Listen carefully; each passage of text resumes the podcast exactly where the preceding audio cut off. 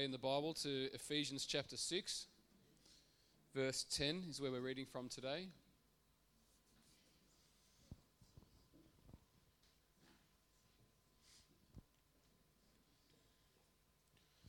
Ephesians chapter 6. The whole armour of God. Finally, be strong in the Lord and in the strength of his might. Put on the whole armour of God, that you may be able to stand against the schemes of the devil.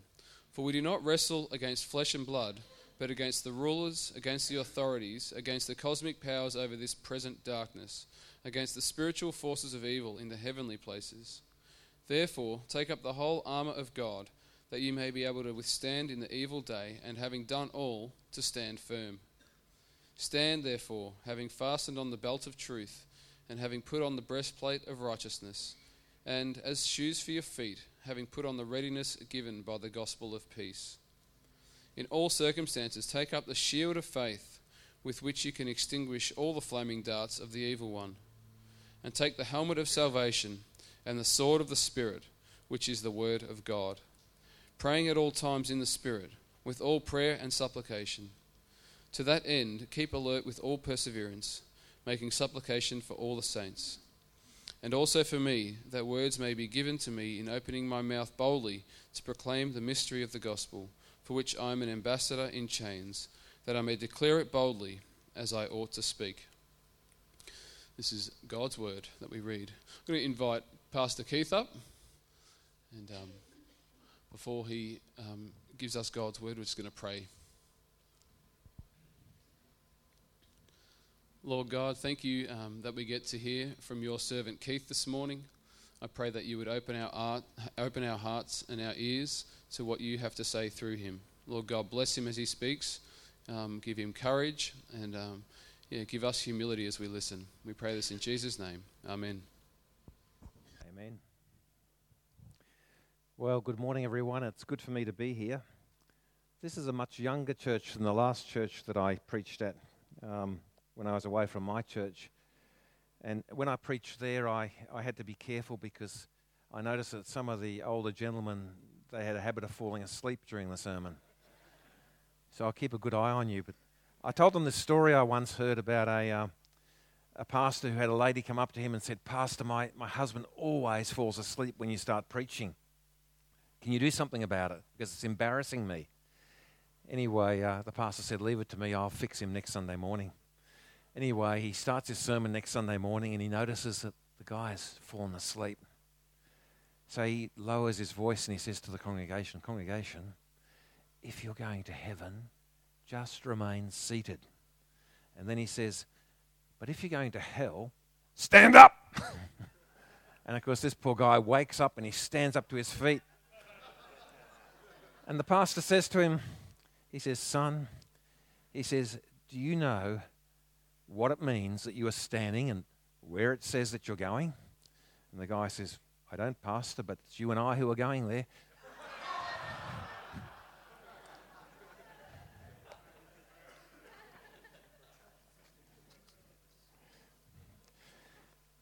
you know, one of the things that we often pray for is, uh, is we say thank you to God for the wonderful country in which we live. We live in an amazing country. And uh, I've often said to people, you know, we've got to count our blessings because we have got so much freedom in this country to worship God. But you know, lately I've been starting to get a few doubts. I was driving home a couple of weeks ago when they made the announcement overnight that there would be no more RE during class times in our Christian schools. And I thought to the fact that already a year before, the previous government had made it almost impossible to have RE. I used to teach 120 preppies for about 20 years in, uh, in the state schools. And a couple of years ago, the government decided that parents had to opt in and not opt out. And our 120 preppies went down to about a dozen. And I thought, what's going on in our country? And you look at what's behind the scenes and you realize that there are people who are so anti Christian, incredibly anti Christian. I like listening to the radio when I drive, and uh, I like listening to uh, talk radio, and I'm amazed at how much anti Christian stuff comes onto talk radio. Even just recently with the refugee crisis, You know, people are arcing up because some minister or other said we ought to bring Christian Syrians in. And they're saying, why should we select Christians? And they really get angry and they get upset about that. SRI has been destroyed in our schools. And then we've got this whole push for homosexual marriage. You know, at first I thought, well, look, if gays want to get married, let them get married because nobody else wants to get married in our society anyway. You know, what's the point? And then I thought about it a little bit deeper. And you begin to realize that, again, there is an agenda here. And I started reading a bit of stuff. And part of the agenda is it's got nothing to do with equal rights, it's got nothing to do with marriage equality. There's the movement around that is trying to de Christianize our society, bit by bit, to take away everything that we value as Christians. And it's happened with marriage because if you are homosexual and you want to live in a relationship with, a, with, with your partner, you've got exactly the same rights as anybody else has. You know, it's not about equality. And in any case, if it was about equality, what about my Muslim friends who, back in Egypt or back in some other countries, had more than one wife? What's happened to their equality? Why shouldn't they have two legal marriages in Australia? It's got much more to do with other things. I believe in the end it becomes a way in which Christians can be persecuted. When I first read that, I thought that can't be possible. But then I read about what's happening in Canada. In Canada now, because they've passed legislation that says that there's got to be marriage equality, so called, if you refuse in any way to respect that, and if you, as a, uh, a marriage celebrant, or if you, as someone who organises marriages, decide that you won't marry a gay couple because it's against your beliefs, they can take you to court. And their costs are all paid for in Canada. They don't have to spend a cent. You have to defend yourself, but you've got to pay your own costs. And if you're found guilty, a huge fine is levied against you. And I read of business after business, person after person in Canada that have been made bankrupt by people deliberately targeting them. We saw it in, in America just recently with that, uh, with that county clerk, Kim Davis in Kentucky, where they actually came from other states to target her deliberately. So she ended up in jail. And you think there's much more to this. There is much more to this than just marriage equality.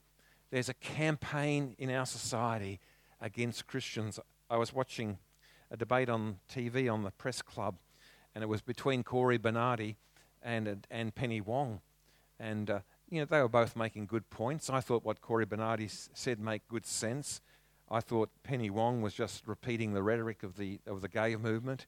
But what amazed me was watching the audience. And these were the, the journalists that write for our papers and that speak on our radios and do our news broadcasts. And I was watching the audience, and every time Penny Wong spoke, they clapped and they cheered. Every time Cory Bernardi spoke, they booed. And I thought, what's going on in our society?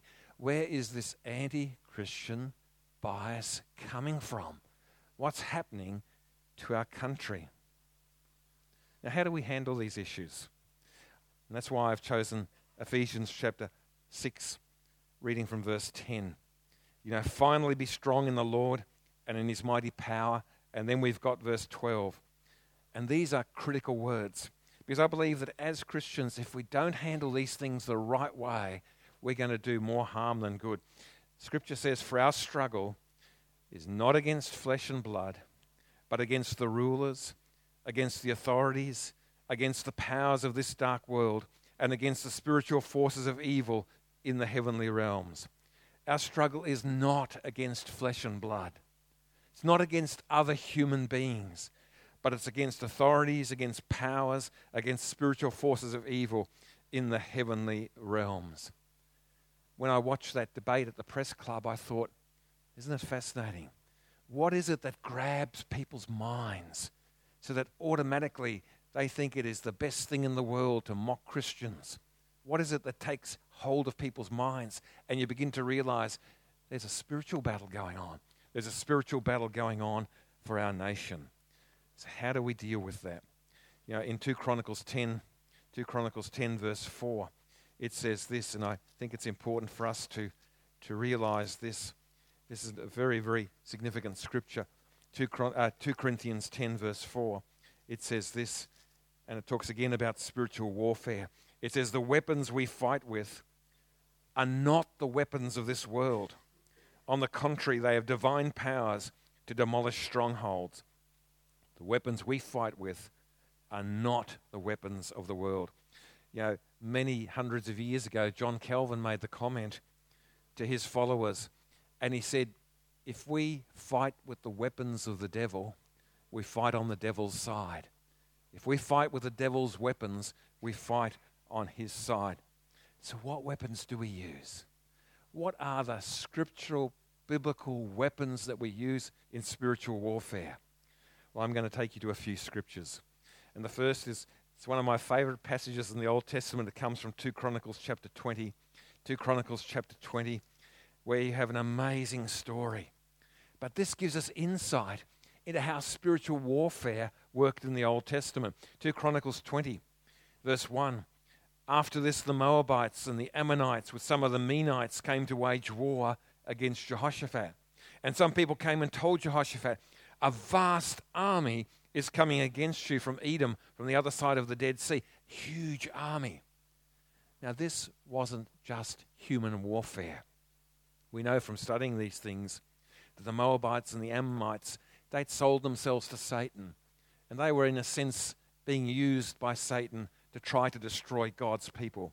And that happened again and again and again because, after all, God's people were the people through whom the Messiah was going to be nurtured.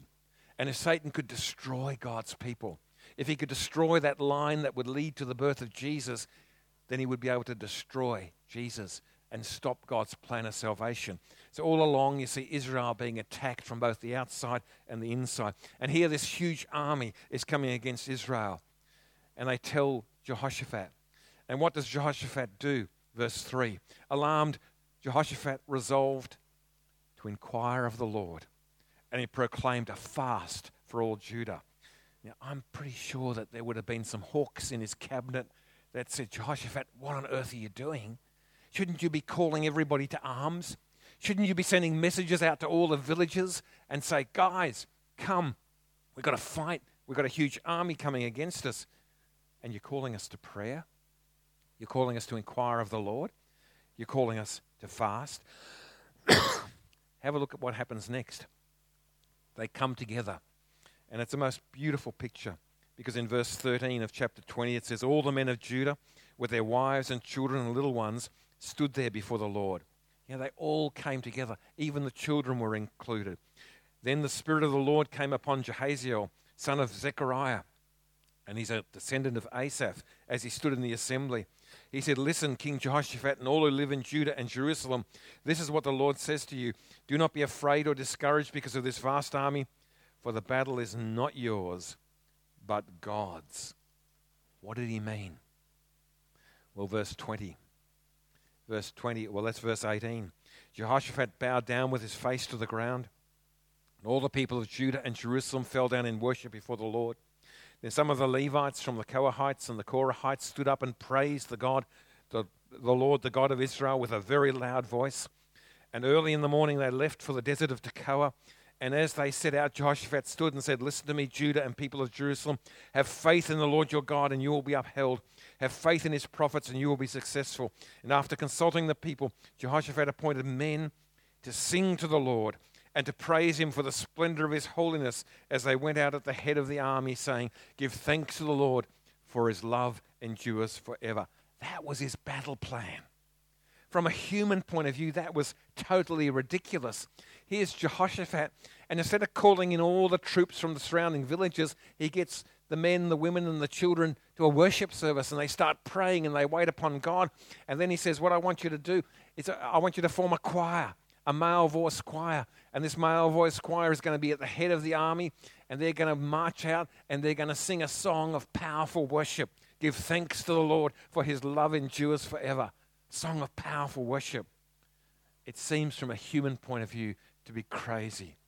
But verse 22 as they began to sing and to praise, the Lord set ambushes against the men of Ammon and Moab and Mount Seir who were invading Judah, and they were defeated the enemy were confused as God's people started praising. Later on, I want to talk about the fall of the Berlin Wall. And exactly the same thing happened there.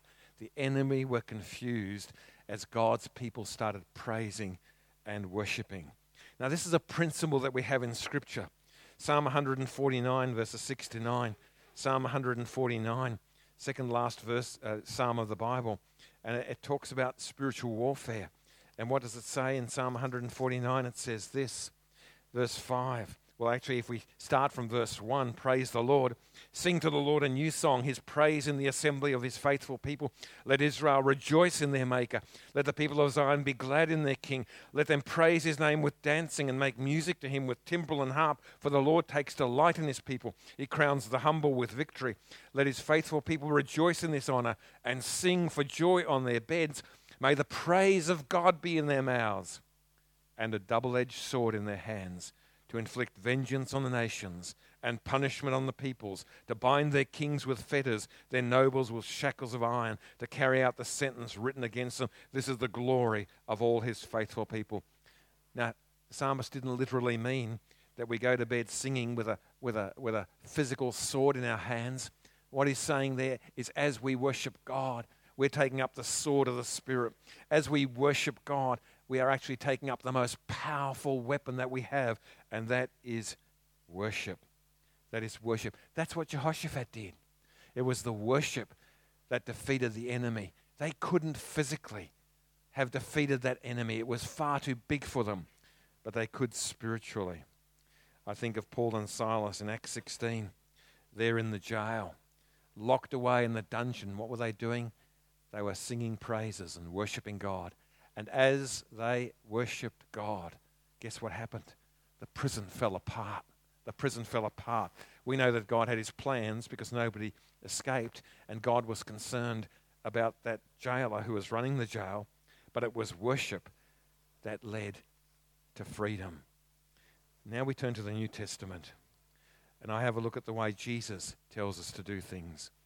And I'm fascinated by what Jesus tells us to do, and I just my heart breaks when I see Christians ignoring the teaching of Jesus. I don't know if you're on Facebook, but sometimes I'm, I'm on Facebook and I see the posts that Christians put up, especially against Muslims, and I think, would Jesus have done that? Jesus lived amongst Samaritans, and the Samaritans were the enemy of the Jewish people. They hated them. What did Jesus say? Love your enemies. Where did Jesus go? Into Samaria. Who did Jesus wait for? The Samaritan woman at the well. He loved the Samaritans. And I see Christians putting up posts saying, we've got to be fearful. We've got to hate the Muslims. We've got to resist them. And I think, Jesus wouldn't do that. You're trying to fight your fears with human weapons instead of spiritual weapons. You know, Jesus says in Matthew 5, verse 43, He says, You've heard that it was said, Love your neighbor and hate your enemy. But I tell you, love your enemies and pray for those who persecute you, that you may be children of your Father in heaven. Love your enemies, love your enemies, and pray for them. Pray for those who persecute you. Very, very powerful. Incredibly powerful teaching on spiritual warfare. East Germany had one of the most evil regimes that ever existed. I remember reading a book about it once and they actually put up the Berlin Wall to keep their people in. It was such an awful, evil government that they actually had to lock their people in because before the wall was put up, hundreds of thousands of East Germans just went over to the West where there was a lot more freedom. So they put up the wall to keep their people in. And then they had the Stasi, the secret police, the state Heim police, who, who used to, who, who were terrible and everybody was being watched. It was a, a culture where there was incredible fear. The only places where there was any freedom at all was inside the churches. And, uh, and that was only when the churches were praying because nobody thought that anything would ever come from prayer. It's fascinating that even the ministers in the East German church had to be trained by the secular theological colleges and they were told what they had to preach on. But uh, they basically ignored the churches. There was a, Pastor Christian uh, Führer. And Pastor Christian, he was the pastor of a big cathedral church in Leipzig. And he decided, I think it was, it was nine years, now seven years seven years before the Berlin Wall, he decided that he was going to do something different. He was going to start holding a prayer meeting for peace on a Monday night. Because he'd been reading these scriptures, he'd been reading the teachings of Jesus.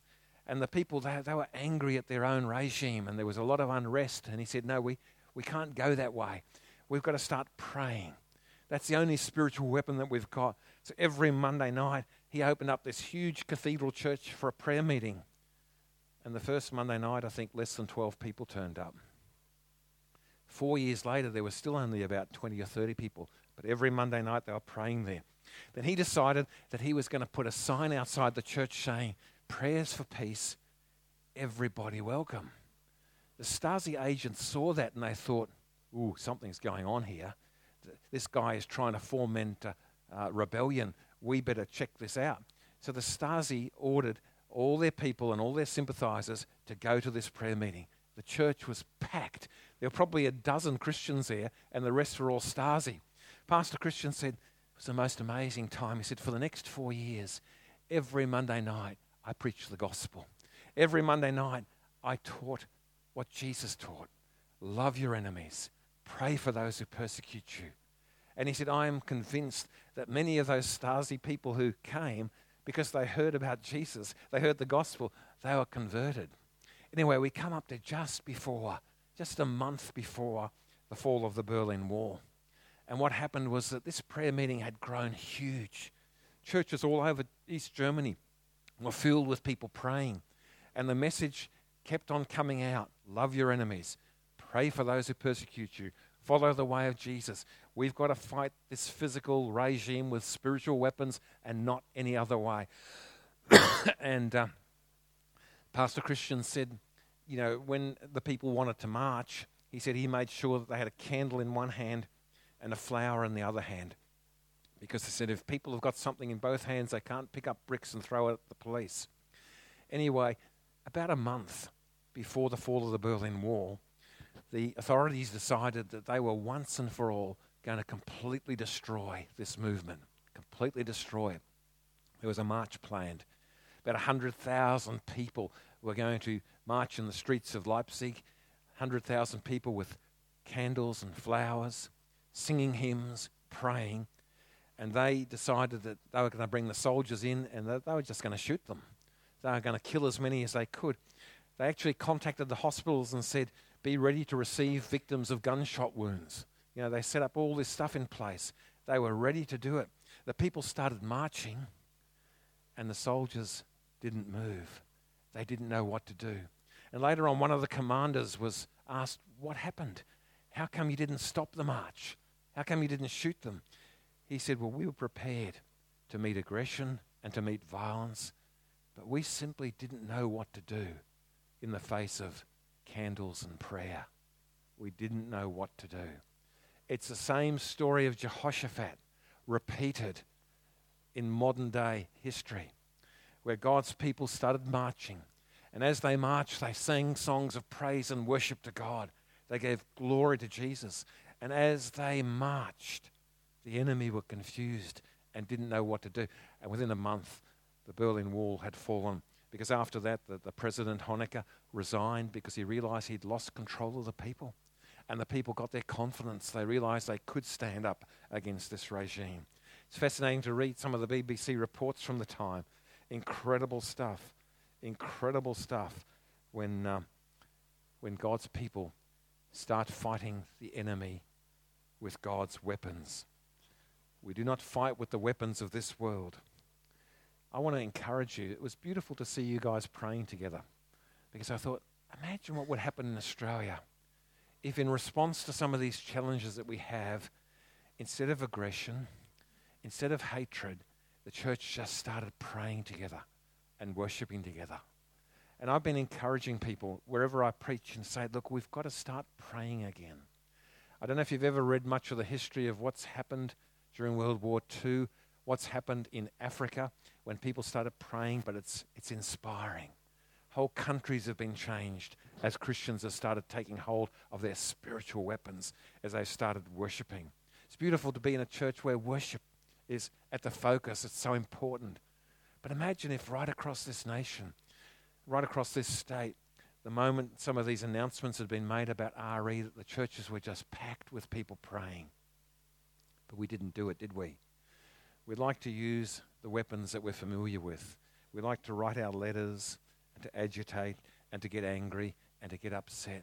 But God says those weapons don't work. We've got to use spiritual weapons. Do you know, coming to a prayer meeting is one of the hardest things we can do. I don't know about you, but uh, whenever we have our we have a prayer meeting every week, and we've always had one every week, and uh, every time it's time to go to a prayer meeting, guess what? You feel tired, you feel weak, you feel sick, and you look for any excuse not to go. I don't know if you've had that experience. Maybe I'm very unholy, but then I think to myself, no. It's because the one thing Satan doesn't want us to do is to go to a prayer meeting.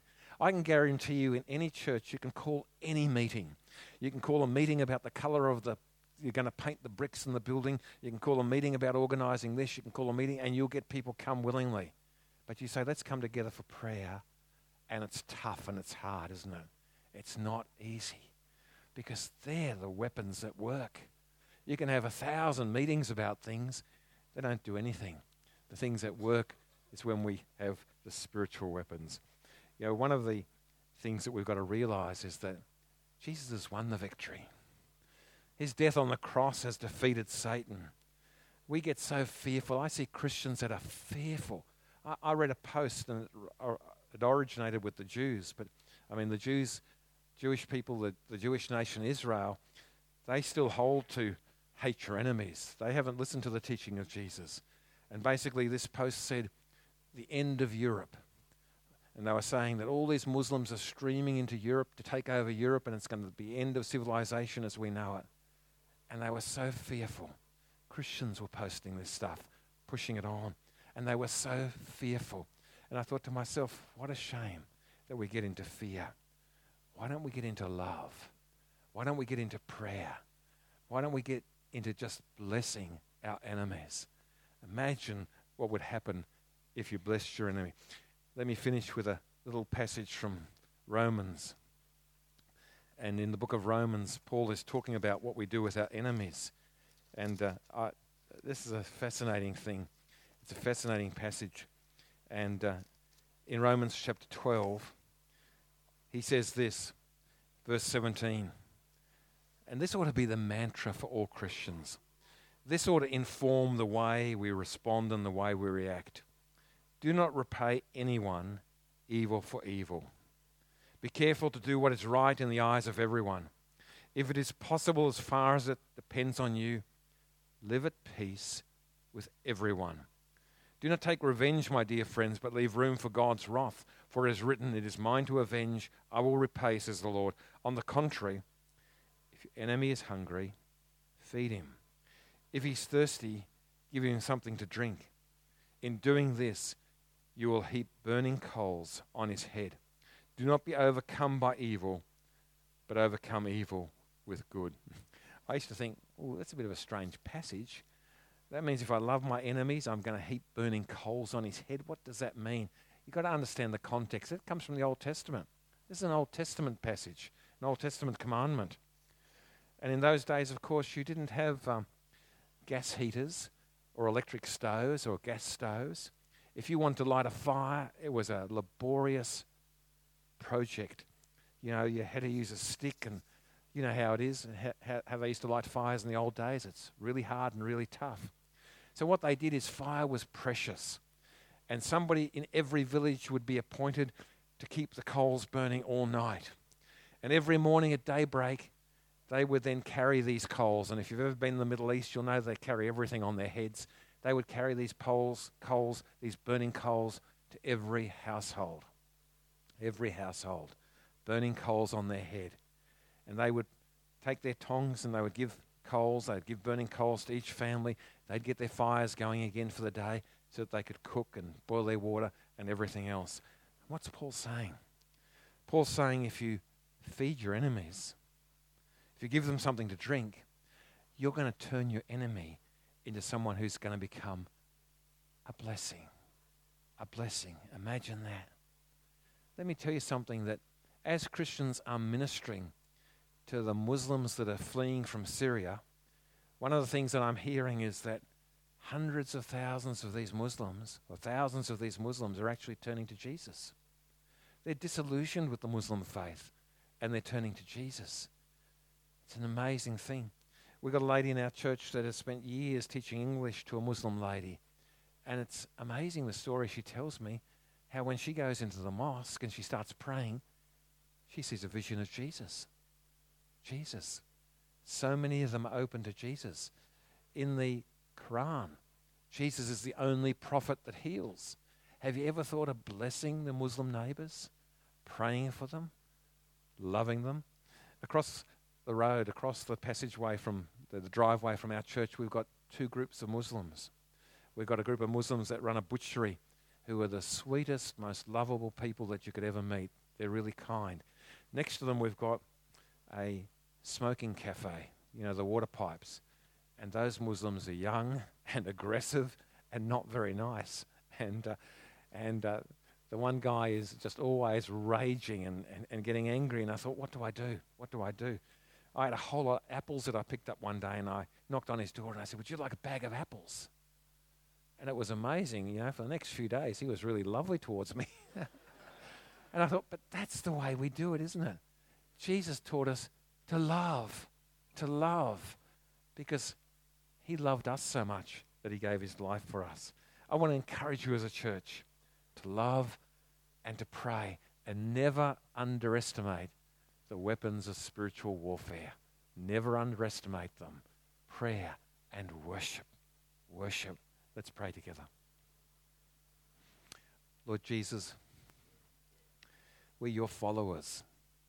And when you walked the earth, you did the most amazing things. You walked into Samaria and you loved and you healed Samaritans. You even told the parable of the Good Samaritan. Lord Jesus, nobody was too black, too dirty, too broken, too wounded, too much of an outcast, too anything for you. You are the one who said, Come to me, all who are weary and heavy laden, and I will give you rest. And Lord Jesus, you haven't changed. So, Lord, I just thank you for the people here. I thank you that we can make an enormous difference in our community. That as we love and as we pray, as we reflect you, Jesus, that lives are going to be changed. We pray for our nation. We pray for our country because we know that there are forces at work that would seek to, to just stand up against Christianity and to destroy Christianity in our land. And we just thank you for every leader and every politician that makes a stand for you. Would you bless them? Would you protect them? Would you encourage them? We pray for the churches in this nation, Lord. That as churches, we may not be so busy building kingdoms that we forget what we're here for, and that is to be Jesus in this land and to worship you and to put you first and to praise you and to adore you. We just thank you, Lord, that the victory is won as we worship and as we pray and as we use the spiritual weapons that we have to pull down strongholds. So, Lord, just bless us, bless every one of us, and we just thank you that you love us to bits. Thank you, Jesus. Amen.